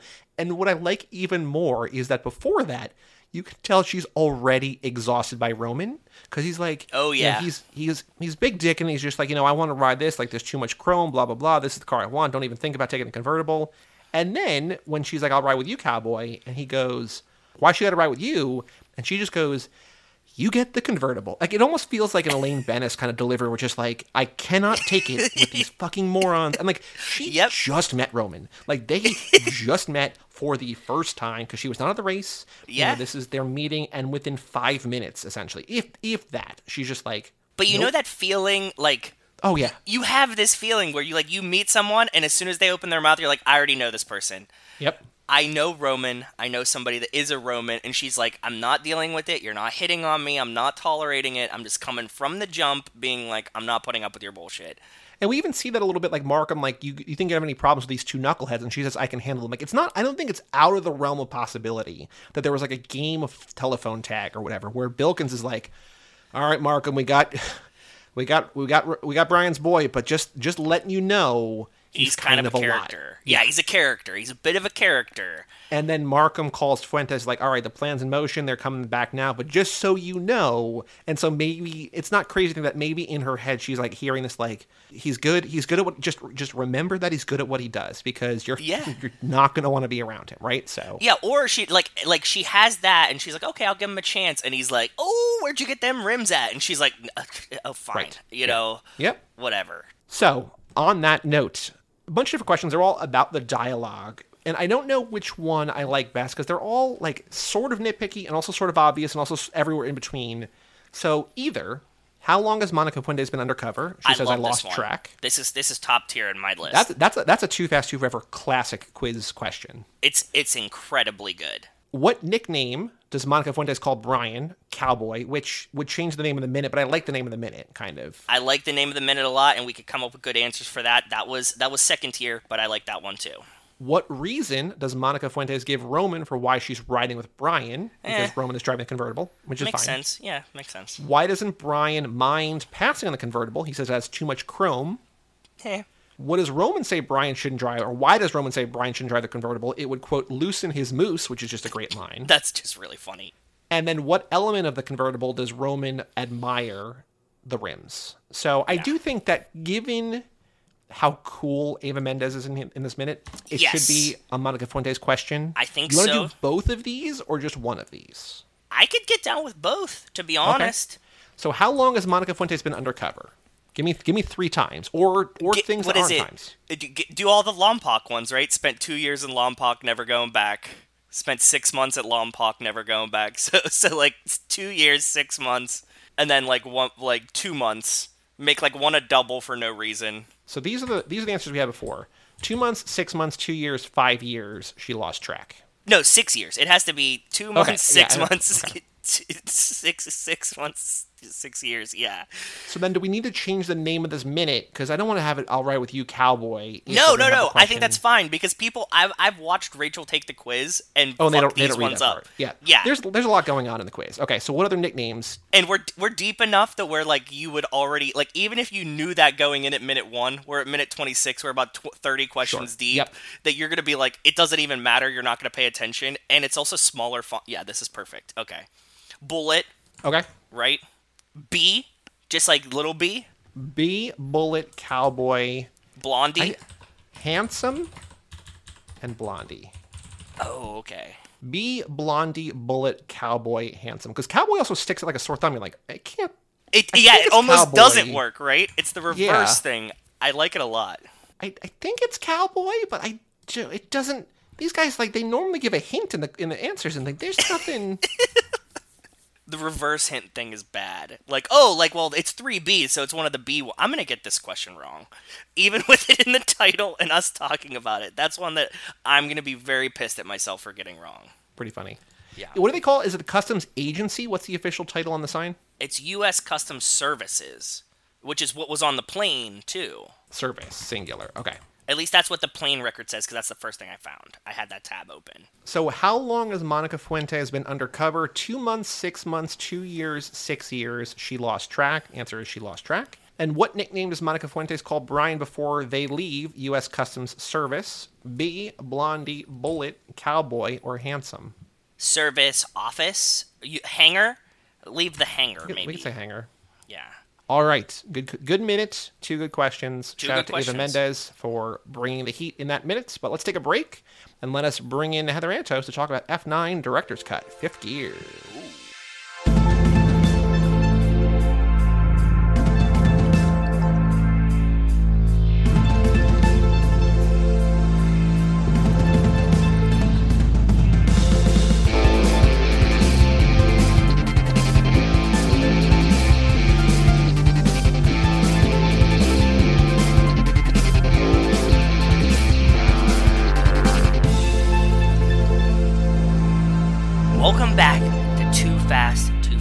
Episode number 200 F9, fifth gear, colon if you want it.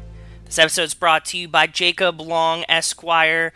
The law offices of Jacob Long provide legal services for criminal defense, traffic, personal injury, probate, juvenile, and domestic relations matters. Shout out to Jacob Long. Well, shout out to Jacob Long. Welcome back to Too Fast, Too Forever. We just spent forty. I just edited it, so in the in the time between recording the intro and recording this episode, because we're doing this on different days, I edited so we have half an hour, a solid half hour deep dive of F9 director's cut. But here. To give her own deep dive of her favorite film franchise, we have Fast and Furious super fan. So we were talking. I think it was on the on the on the Speed Racer episode on the Patreon Yes. exclusive. But I was saying to Garrett that like I want to give every guest of ours a nickname that never Like a gets moniker. repeated. Yeah. And Heather, you are officially our Fast and Furious super fan. Heather Antos is here. Hello, Heather. Yeah, that makes sense. Because it is both accurate and ironic, mostly ironic, but also you know you like these things, and also you're a good sport. So I don't want to say like a good sport, Heather Antos, but Fast and Furious super fan. Fan, super. Heather no, I like it. I will wear that name proudly. Plus, you were there on opening night with us, and that's not something that everybody can say. Yeah, that that is how much of a super fan I was. I, I got lost on my way home from that. Did you really? Yeah, the the I don't know. The GPS took me a completely different way than it took me there. It, it ended up taking me like all these like side streets and through neighborhoods. Like I didn't take any highways or anything on the way home. And it was like pitch black and no street lights. And then at one point I lost cell service. so I lost my GPS and I was like, I'm gonna die. This is this is how I go. Well, ride or die. Remember? I don't get to see how the franchise ends. No, that would be the the cruelest irony of all. That after we like we make you watch Yeah. ten of these movies, and you're like, we're so close to the end, and then you're like, no, I don't even get to find out how it ends. And, like you go up to heaven, and you're like, just just I'll tell hang out me, with like Brian. I know. It'll be fine. Paul Walker and you. Yep. He doesn't know how it ends either. I mean, No, he doesn't. Man, that's exciting to watch the F11 premiere with Paul Walker in heaven. Wow, That's how much of a real fan I am.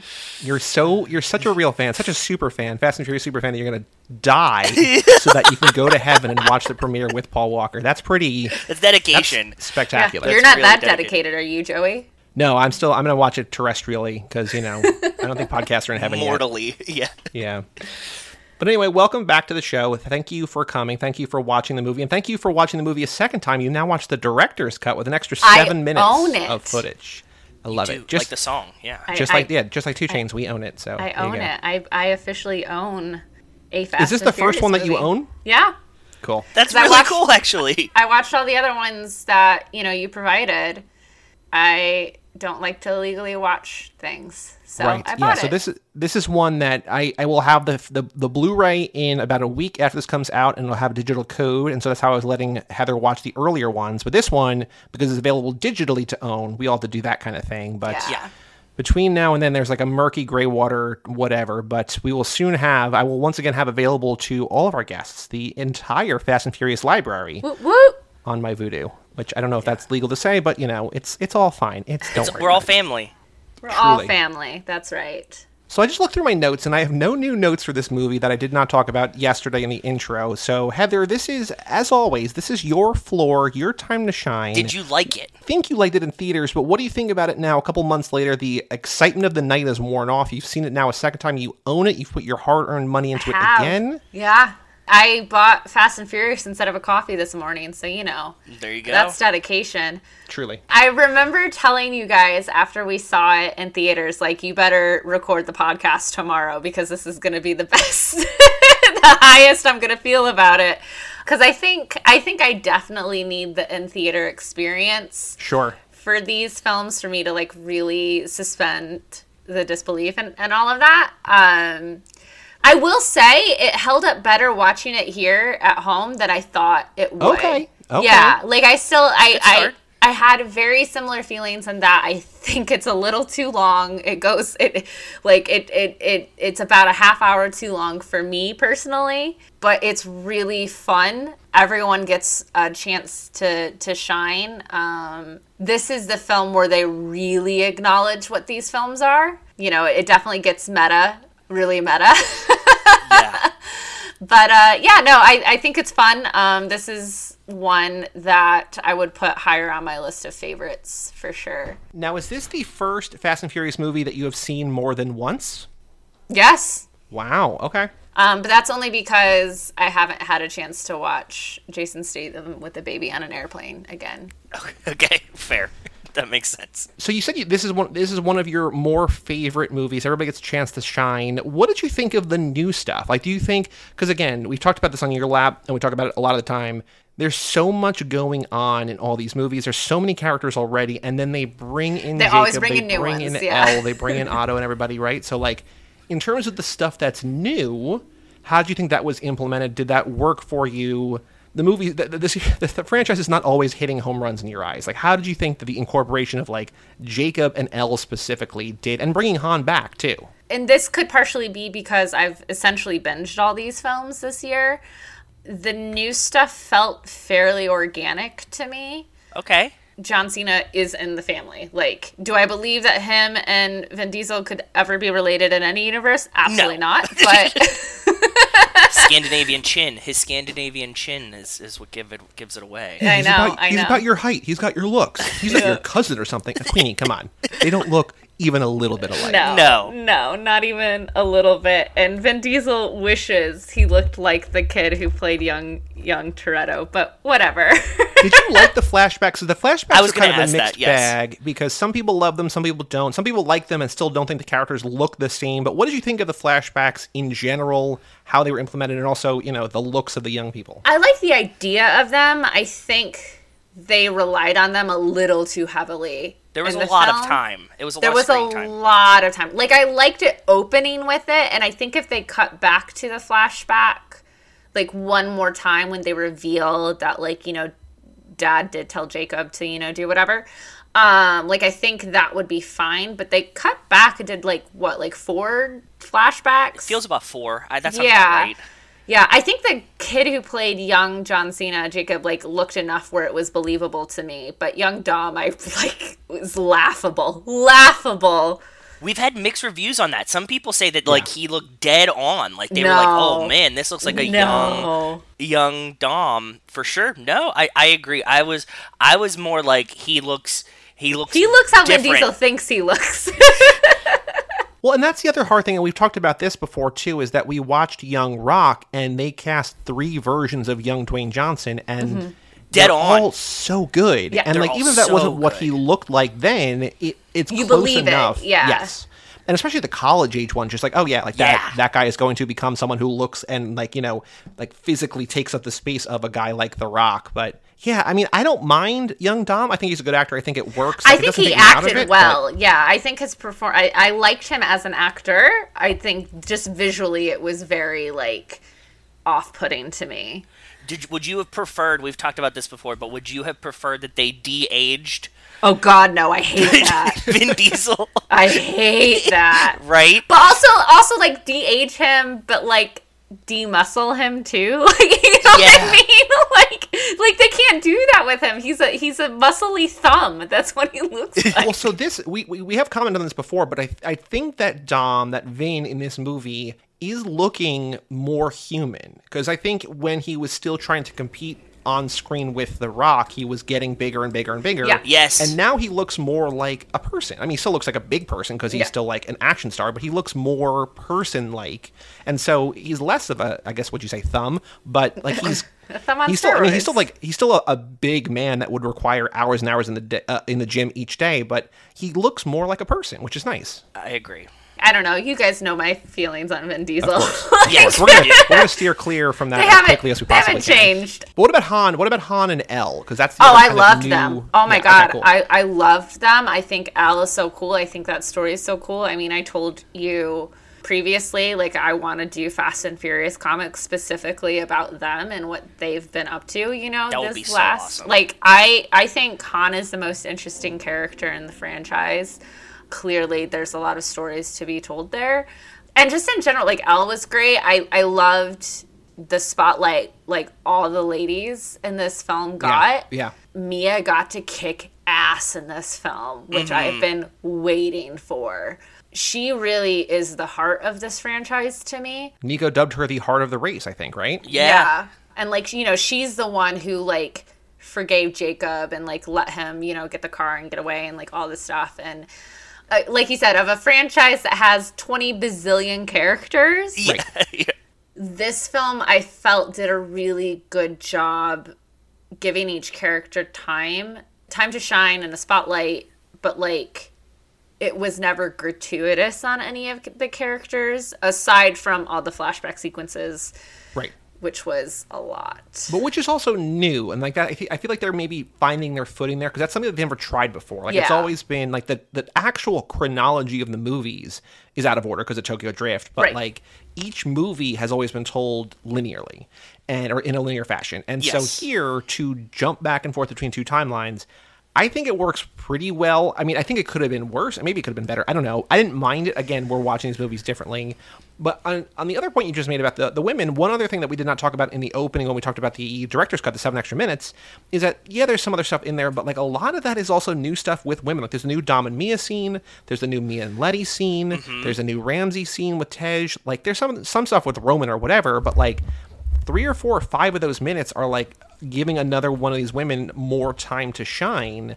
And in a movie that already does that pretty well, to go even further is, I think, a nice thing that we did not mention in the top half. yeah that's really cool but then to flip it on the other way like really those are the scenes they cut they cut all the Yeah. scenes with the women just to be that person No, it, no, I was thinking it when he was saying it too, because then you're like, oh, well, look, they just cut all of the scenes that we gave to the women as extra scenes. Yes. Right. They also cut a lot of Roman too, which is also fine. I don't know, but yeah, like there's, I think their their heart was in the right place, right? It's just, yeah it's tough when the movie's this long. I think Heather did a did a good job of explaining it too with so many characters and I wasn't even factoring in the flashback characters but you mm-hmm. know we've had problems where we're like you and I have talked before that like the family just gets too big right Yep. like there's just too many people to give everyone their appropriate amount of screen time and for them to have you know introduce three pretty much new main characters right?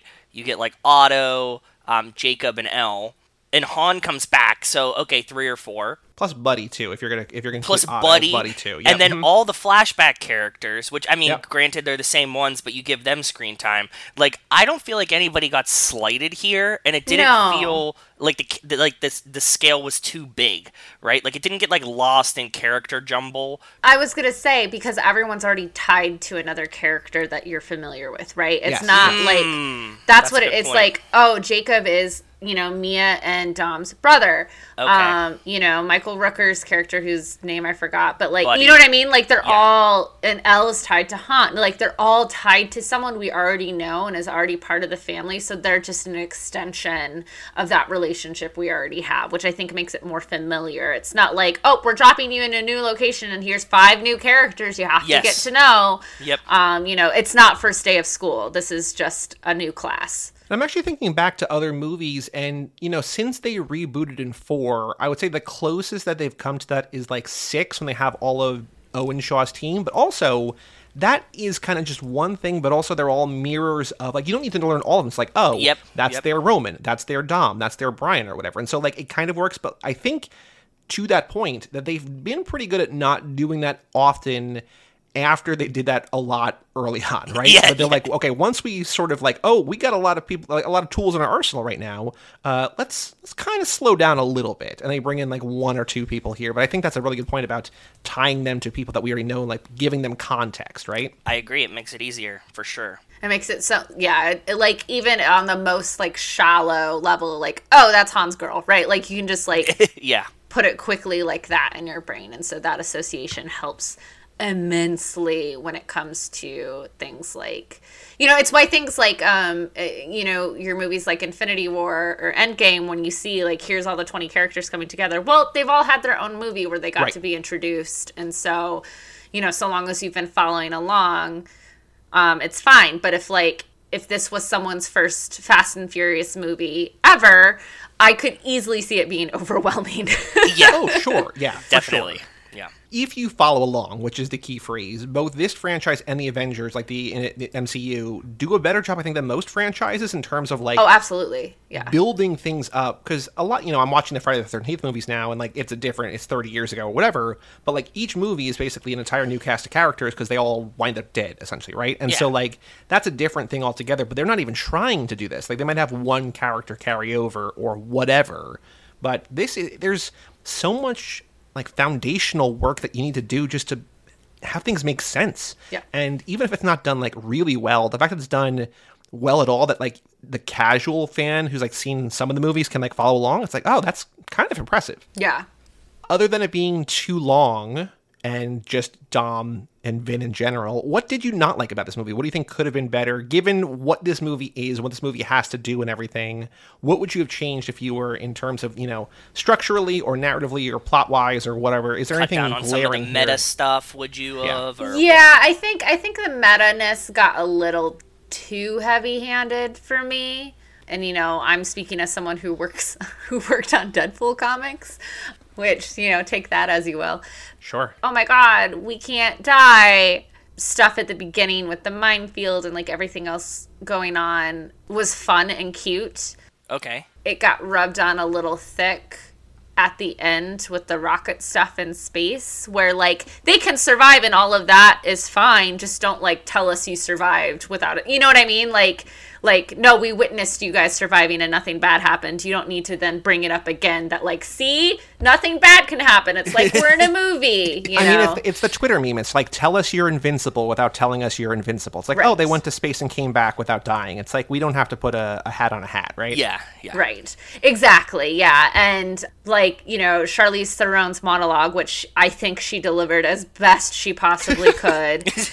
but her whole monologue of like, oh, if we were in a movie, this would be the part where the heroes, you know. and I'm just like, oh my God, I want to die. Like, I think it's like when you're writing it, you think you're being clever, but like in reality, like it's it's not.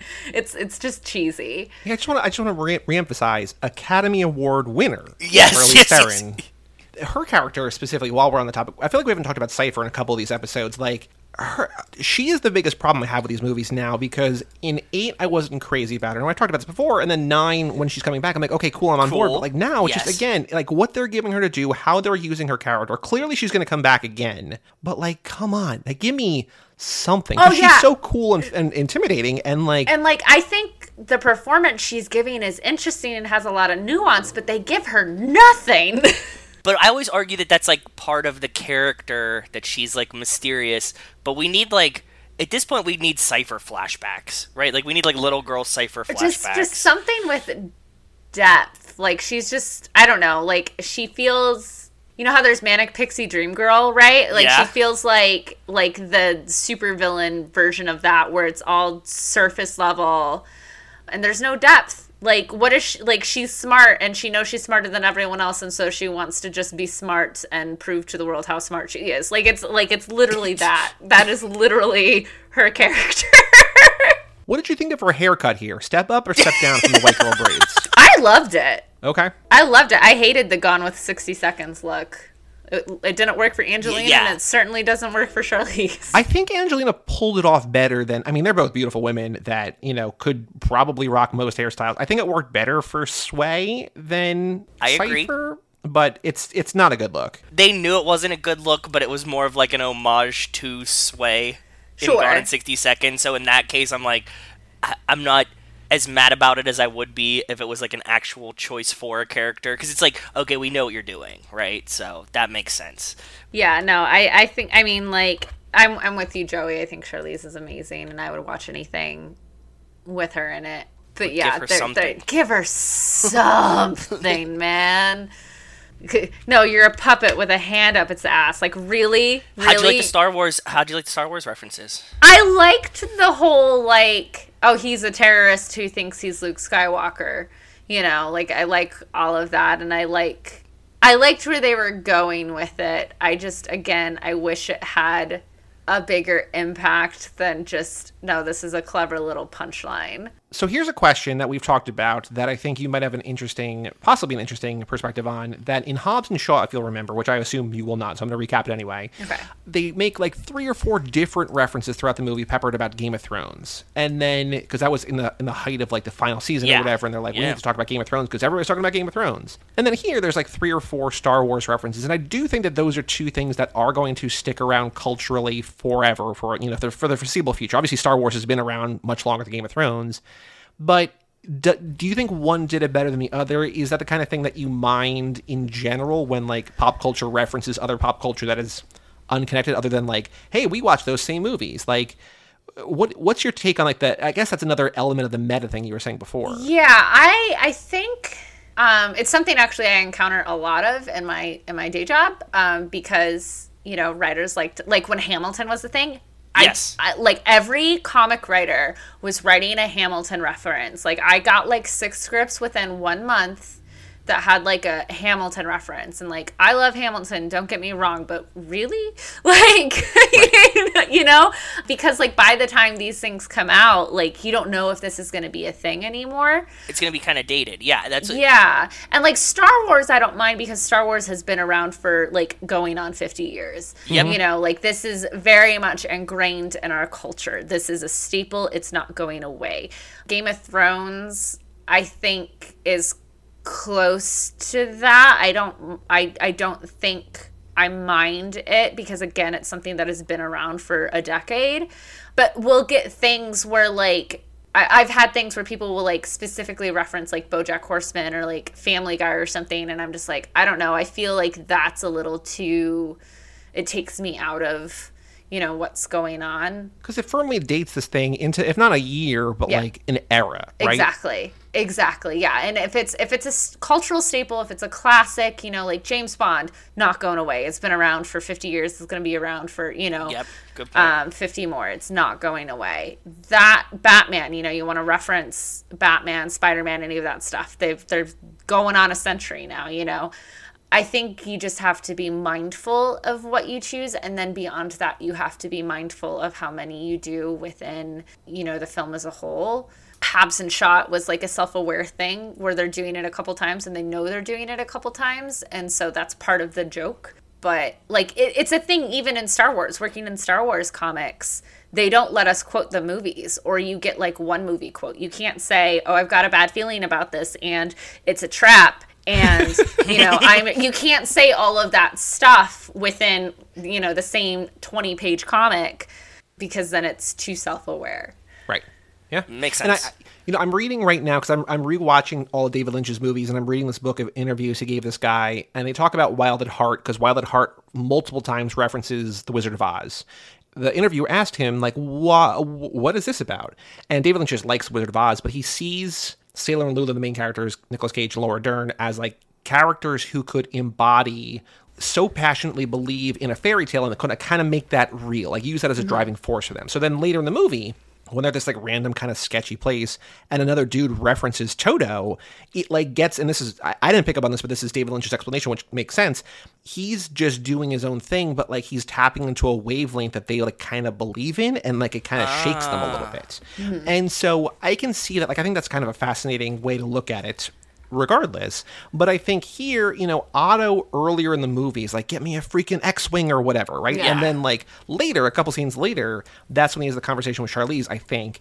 And that's when they're like, I'm Luke freaking Skywalker. And she's like, no, you're Yoda. But Otto's not our main character. Like, if somehow, like, if Dom had, like, compared all this to, like, he is, he's the Han Solo or whatever, and then someone he meets is like, oh, yeah, but no, you're Yoda. Like, if it's somebody else, but, like, I don't give a shit about Otto. Like, it, it, just, it becomes, like, Otto's narrative, which is like, who cares? yeah there's that but also if they made it part of otto's narrative much earlier rather than just a casual throwaway get me an x-wing like if it's a thing where like he is calling his team like the stormtroopers or Star. Like if part of his ah. core identity is that he, you know, whatever, is a Star Wars super fan and in some way, shape, or form, or truly views himself as what he's doing as the Rebel Alliance, and and they're out to you know do whatever, blah blah blah blah. You know, if if that's something that we see as his core identity right from go, right, and then later Charlize is just like, you're not Luke, you're Yoda with a hand up his ass, like then it works. Then it hits. Yeah, it's way better that way, actually. but this is just like a weird opportunity. You know, like this this strikes me as like the writer had this idea for all Yoda people think Yoda's so cool, but he's just a puppet with a hand up his ass, right? That that And then you write the joke around it. exactly. Like it, it felt to me like this is something that they thought was clever and wanted a spot to put it and this was the spot to put it. Yeah, which is understandable, but also uh, uh, unfortunate, right? Yes. Like it's just I get what you're doing, but you know, I don't know. that was like the first writing thing that we have said because like a lot of ways that I um, pitch this to people that haven't seen it yet that are fans of Fast and Furious is like I don't think that there's anything that I could have done better in this movie. Heather, that was like the first thing I heard that I was like that would have worked way better. Well, this is my job. I, I know. I was just saying, but it's like it was Literally, first literally what I get paid to do. So thank you. You're welcome. It was like, like that was really like, oh yeah, dude. Like we could have really like that would have really hit much better and wouldn't have just seemed like a throwaway joke if we mm-hmm. would have just like made Otto a Star Wars fan from the jump. But like also he's not like he's not on screen enough to like really do That's that. true. Well, if you, if so, well, you have this whole sequence, right, where you go into his embassy and his country and his house, like literally just have Star Wars shit here. Oh, you like my collection? Oh, this is this, you know, be a fucking Anything, rich, yeah. snobby prick. Right? Like Dom can laugh at the stuff, whatever, like whatever you want to do. But but there's so much you can do visually without saying anything that yeah. like telegraphs to the to the viewer um and like again this just felt like i think this is funny and i'm going to put it in there Yep. Joe, do you have any other thoughts, any other notes that we did not cover yesterday on the uh No, I was paying attention a lot to the new scenes when I was watching it this time. So like that's what that's what I was just trying to keep track of in my brain and trying to figure out like we said to Wes today in our chat whether or not the scenes were were actually new or not new or Right, yeah. if there was a new line or not. So I was I was mo- mostly focused on that. I mean, Heather, you know that you picked up on every minor, subtle minor difference between the movie that you saw oh a two and a half months hundred ago once. right? percent yes totally I, I kept like second guessing myself throughout i was like is this a new i don't know is this i don't know and then i stopped caring so much better way to do it. But like even us that have seen it like four or five times in a row now since it came out, like on a consistent basis when we were watching the director's cut, I just kept being like, "Is that a new line? I can't tell. Like I remember the next Oh, one, funny. but not this one." So uh, there was a lot of like extended scenes that were happening. So Yeah, I figured it was that. I figured it was like, oh, this moment is just longer. Oh, we're gonna like see three more cards blow up instead of two. I don't even think it was action stuff. At least No. Joey and I didn't catch new no, action stuff. Because I, already, you know, even in all in all the movies, in, in this one already too, like I kind of zone, not zone out of the action, but I don't, I'm not hyper aware of the action. But here, like Letty and Mia going to Han's garage was new. yeah. That was new. I thought that was new. Yeah. Okay, I feel better. when Dom calls Mia to pick up the kid at the beginning of the movie, that's new. And then there's like longer versions of like the flashback is a little bit longer. There's a longer thing where Jacob is referencing like past villains. But like there's two I think there's really kind of two Dom oh, and also Baby in the Brian. Yeah, Dom calls baby Brian is new, and then Roman find that room full of cash is new too. Like there's some stuff there in the hideout. But Which I like, think is the GIF that you posted. By the Yeah, yeah, yeah. That was another one that I was like, I'm pretty sure this is new too. yeah. Okay, cool. I feel better then. I actually did. You caught the main new scenes. yeah. Okay, cool. See, I pay attention. Yeah.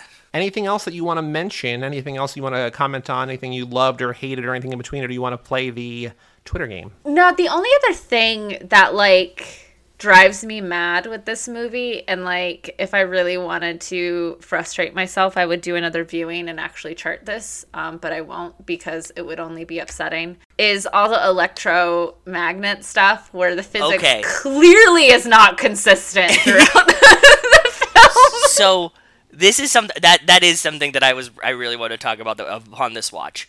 There's a moment where they Jacob is driving on the other side of a building, and they have the truck and Ramsey's Yep. driving, Yep. and they turn up the magnet, and Jacob's car goes through the building. Immediately, like following that in the next action sequence, they're like, "We're gonna use the magnets."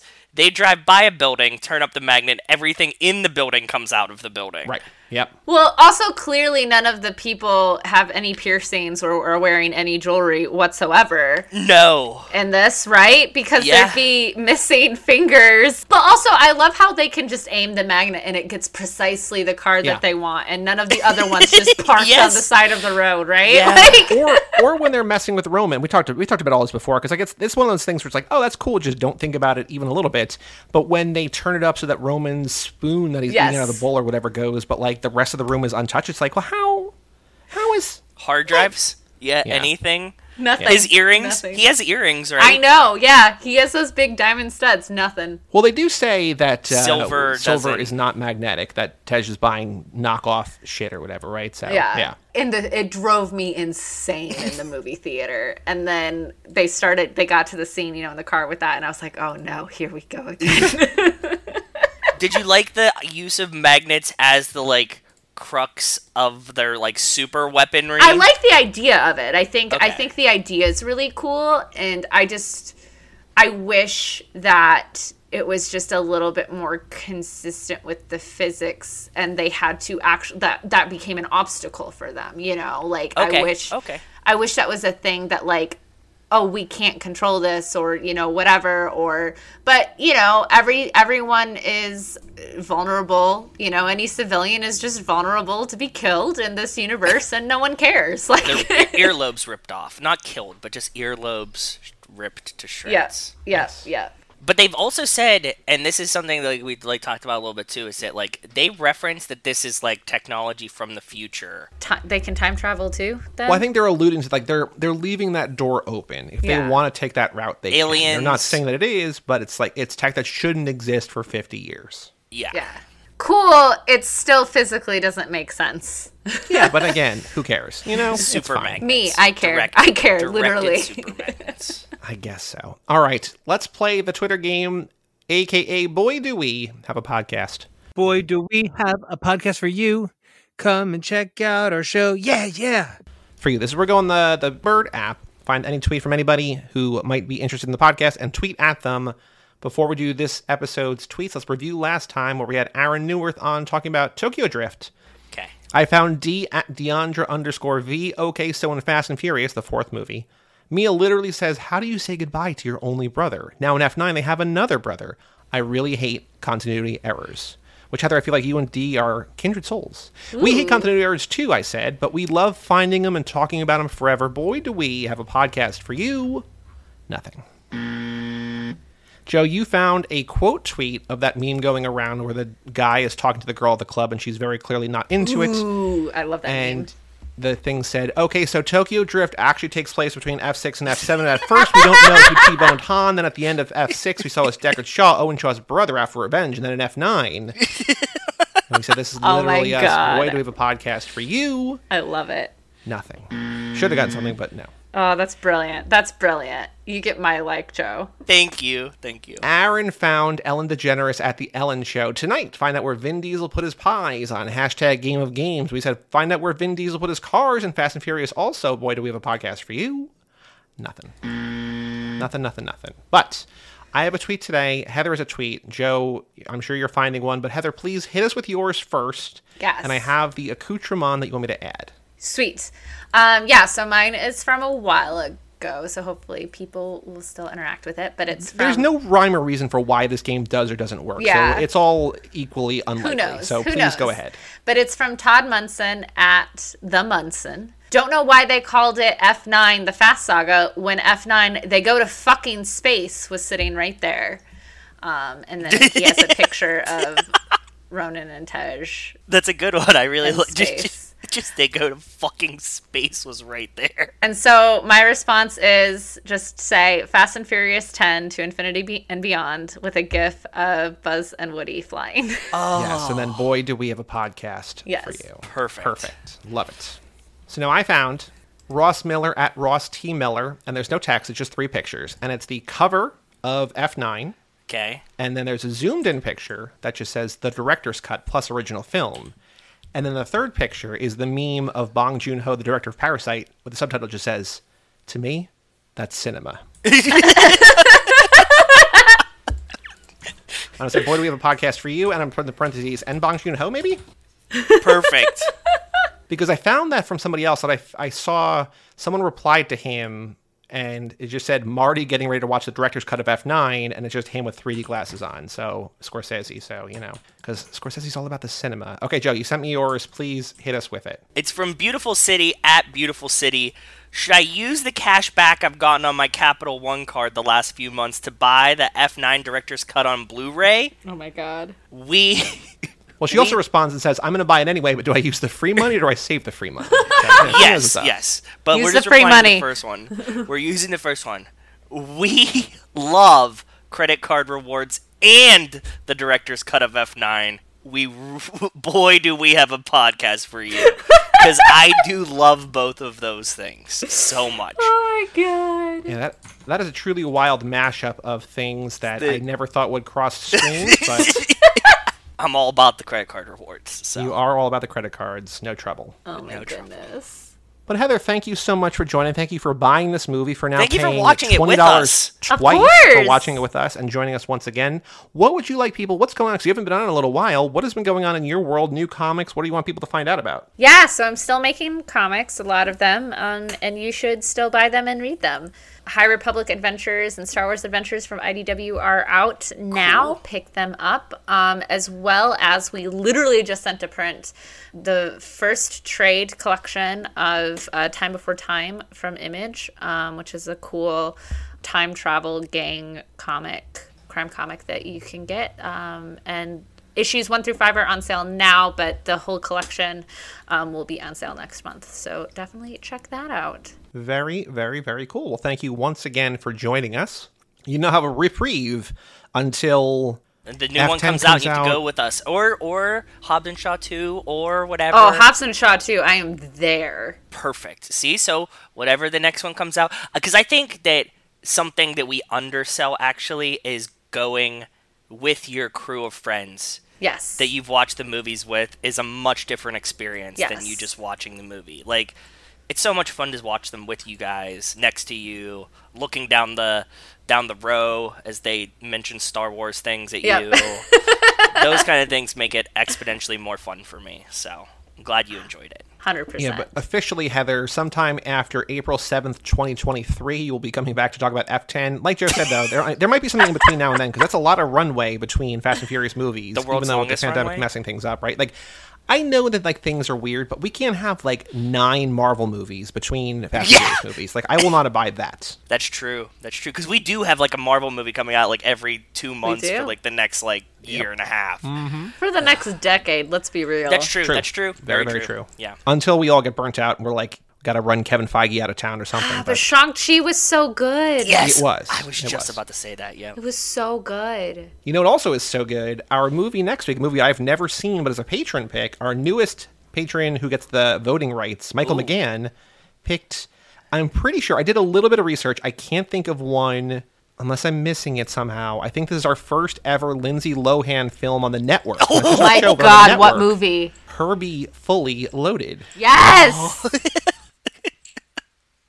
I'm excited. I I remember Herbie the Love Bug like the show, right? It was a TV show when I was a kid. It- But, but it was like before even I was a kid. It was like in the 70s or something, right? I think so. I know that there. I don't know what it is. I know that Herbie the Love Bug is a thing. It was kind of Herbie- like Knight Rider. Like the car could kind of like it was like kind of had its own mind. Okay. Okay. Yeah, this is like she's a Volkswagen Bug that also races, wants to be a NASCAR racer. Maybe it's a Yeah. sentient car. I don't know. It's available to stream on HBO Max. I'm excited because it's written, at least partially, well, at least I don't know, some version of the credit uh, to Thomas Lennon and Ben Garant, who have written. You know, they're from Reno 911 and a bunch of different things. So Oh, they're nice. it's very funny. So Cool. I don't know that this movie has the best reputation. I've never seen it, but I'm excited for that alone. So Herbie Fully Loaded coming at you next Tuesday on Too Fast, Too Forever. So, and also, like I said at the intro, we don't have F9 again for eight more weeks or something. So we had a little bit of a reprieve before we come back to this movie, and then you know back to our regularly scheduled once every four or five months or whatever for it. Exactly. But uh, we have completed officially the mini F9 gauntlet, Joe, doing it five times since the end of June. Which You know what? And as much as like around time four, we were like, huh, the director's cut really gave it new life and like It did. It really And did. it- like it made it not as bad. I think if we were to watch the regular one again, I would have been like, okay, five was too many times. But with the director's cut coming out, I was like, you know what? That was about the right amount of times. It's a good and of genuinely I- I have I have a mixed track record on this podcast about scheduling. Sometimes I'm really good at it. Sometimes I'm just like, why did I not think to do this with that? Yeah. I did not mess with it at all. Like it just organically came up that the day after it came out on digital was the day we were recording this. So like it just Yes. I, I, I would have rescheduled things because I really wanted to talk about this specifically, but Yep. like it, I'm glad that the timing worked out because Perfectly. fate, et cetera, et cetera, right? One So- might call it the fate of the furious. Oh, Whoa. I don't know why I didn't call it the fate of their they go right to fucking space. For all things Too Fast, Too Forever, you go to cageclub.me, facebook.com slash Too Fast, Too Forever, or at Too Fast, Too Forever on Twitter and Instagram. Email us, family at cageclub.me. Check out our Patreon page at Too Fast, Too Forever.com and our store at Too Fast, Too Forever.shop. Come back next week for Herbie Fully Loaded. Check out all, I don't know, 10 or 11 episodes that Heather's been on. We had a, Yeah, whole lot. debrief and we had an interview. So lots of Heather on here. Go check out her comics and everything that she mentioned before. Lots of fun stuff to do. I'm Joey Lewandowski, I'm Joe too. and that was Heather Antos, and we'll tell you all about it When we see